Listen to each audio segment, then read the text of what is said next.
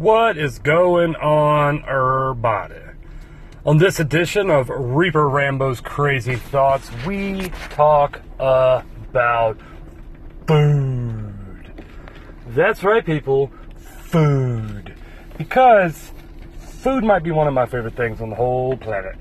And there are many cultures that have many varieties of ways to prepare foods, and I have gotten to sample quite a few and I will tell you, I am lucky to be a human being living on this planet, getting to enjoy wild and crazy and wonderful cuisines, but I have a flaw in my demeanor when it comes to food because I like to cook as much as I like to go out to eat. And because I have the chops that I have in my kitchen, I will try to find recipes or meals that I've enjoyed in a restaurant of some type, and I will go and try to recreate, like recreate it, and not only recreate it but make it better and make it time friendly. Because I mean, if you guys have kids, you should know you don't always get the hour and a half, two hours meal prep, cook, prepare time that you get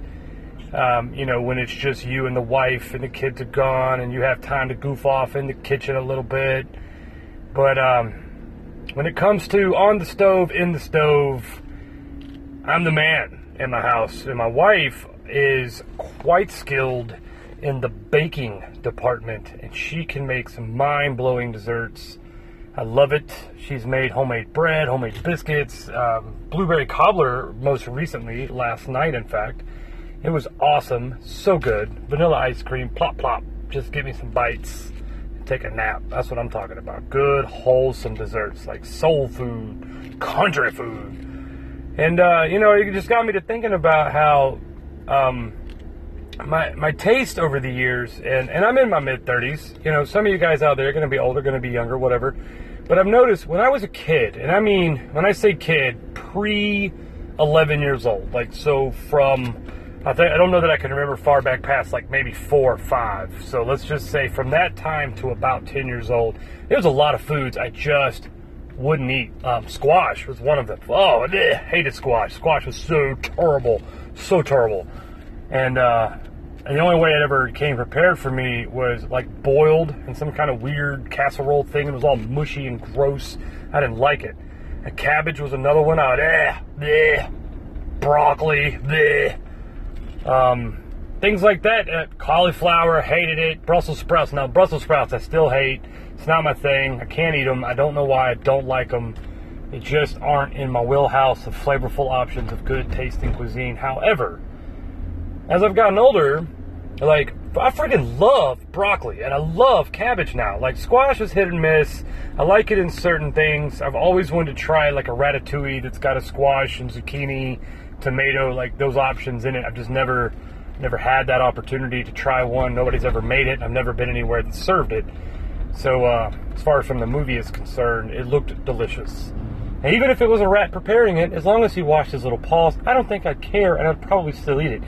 But back to my point, cabbage and broccoli have become like two of my favorite side items slash uh, big stars in the dinner theme time that we have. Um, like I make a fried cabbage, it's killer. I use bacon and you know, shred up the cabbage in a secret seasoning blend that only I know because I'm the one that does it. Ha ha ha ha ha. Not going to share my secrets.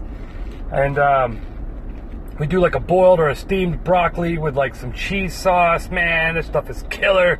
My wife does this stuff with cauliflower from time to time where she'll coat it in like olive oil and some other stuff and pop it in the oven and it comes out like little tasty poppers. Um, I have recently tried cream cauliflower. Not my thing. It's a texture thing, not a taste thing. It's just a little more grainy and gritty than mashed potatoes, and I just prefer the potatoes. I mean, yeah, I know you're not supposed to eat all those carbs, but I'm not exactly a small dude. I am kind of, uh, one could say, on the hefty side. I'm a north of 240 pounds, six foot tall man, and I like to eat. Some of my favorite proteins to prepare, I love, and I mean love, I use the word in all caps, love getting down into some meatloaf. I make a special version that even my kids will beg for. I like grabbing into, uh, I make some burgers that start off on the stove, end in the oven, and will blow your mind. I love making that. I do some really cool stuff with chicken. One of my most recent is a bacon and herb infused cream cheese stuffed chicken breast that are then coated in breadcrumbs and baked in the oven, and they are phenomenal. So good. So good. But I'm just, you know, like I said, it's all about food. I really love food. I, am not a big, I'm not a big breakfast guy. I don't really eat lunch every day. I'm the guy that I, I will snack throughout the day as I do work for myself. My wife and I, we are joint owners of a car detailing service that we we run and we run very well. It's hot as ass in this state.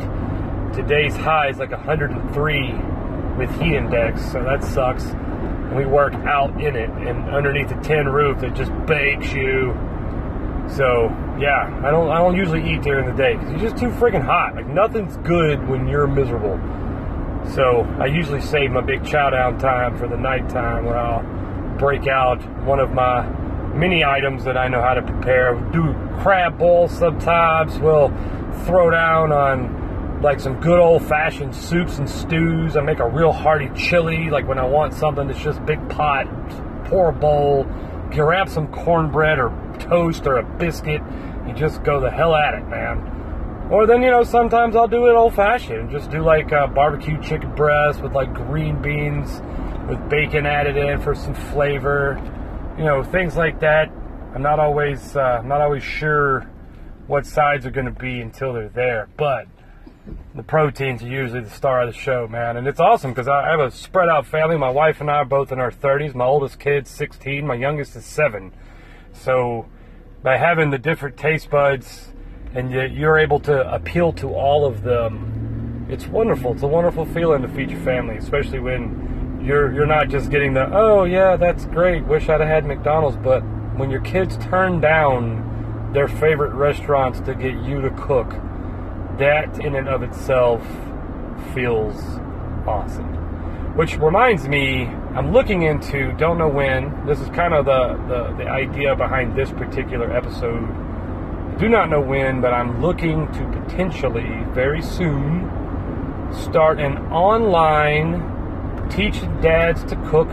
That's kind of the idea, roughly, but I mean, it's going to be for anybody, but I, know I'm a guy that looks like a man's man. I act like a man's man because I kind of am a man's man. Just a little more okay with the fact that I also have emotions, and I don't mind uh, talking about them from time to time. But uh, I love to cook, and I think that it's very sexist that people think that women are the ones that belong in the kitchen. I feel like anyone who is passionate about having deliciousness in and all around their faces should learn how to cook or at least be with somebody that knows how to cook so that you know you can enjoy because i mean look restaurants is all it, it gets to be the same.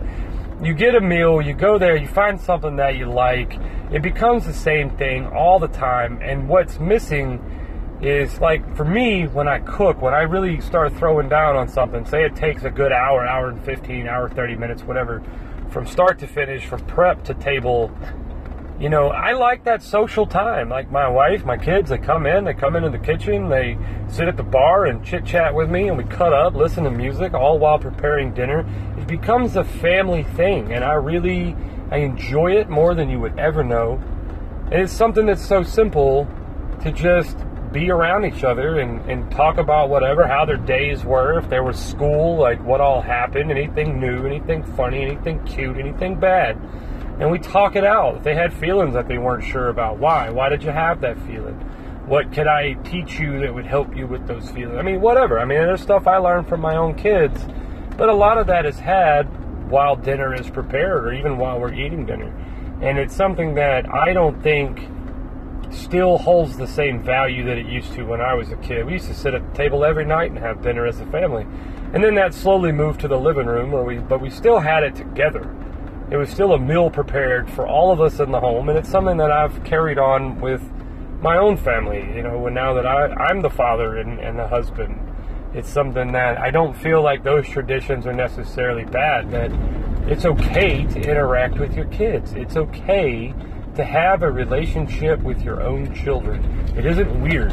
It isn't weird to be a friend to some degree to your kids. And if you treat them like tiny humans that are becoming not tiny humans and more like adults than mm-hmm. children, they may, they just may, end up having a grip on the world that will allow them to make decisions and form opinions and also want to have those things with their own families because who knows? Who knows what you might miss out on when you don't have that open doorway of communication with your own family. So, my particular way of handling that is dinner. Dinner becomes a big deal either where we're getting it from or what we're cooking for ourselves. They even help take part in the creation of the grocery list and meal planning because they know I love to cook and that my food is awesome and they can't wait for certain things. They will request it by name. Hey, Dad, I want the meatloaf. I want those burgers that you make so good. Hey, Dad, can you make up some Japanese style fried rice? Hey, Dad, how about we have cabbage with bacon and who cares what else because that cabbage is so good I could literally eat it anywhere. I mean, we make our own fried chicken,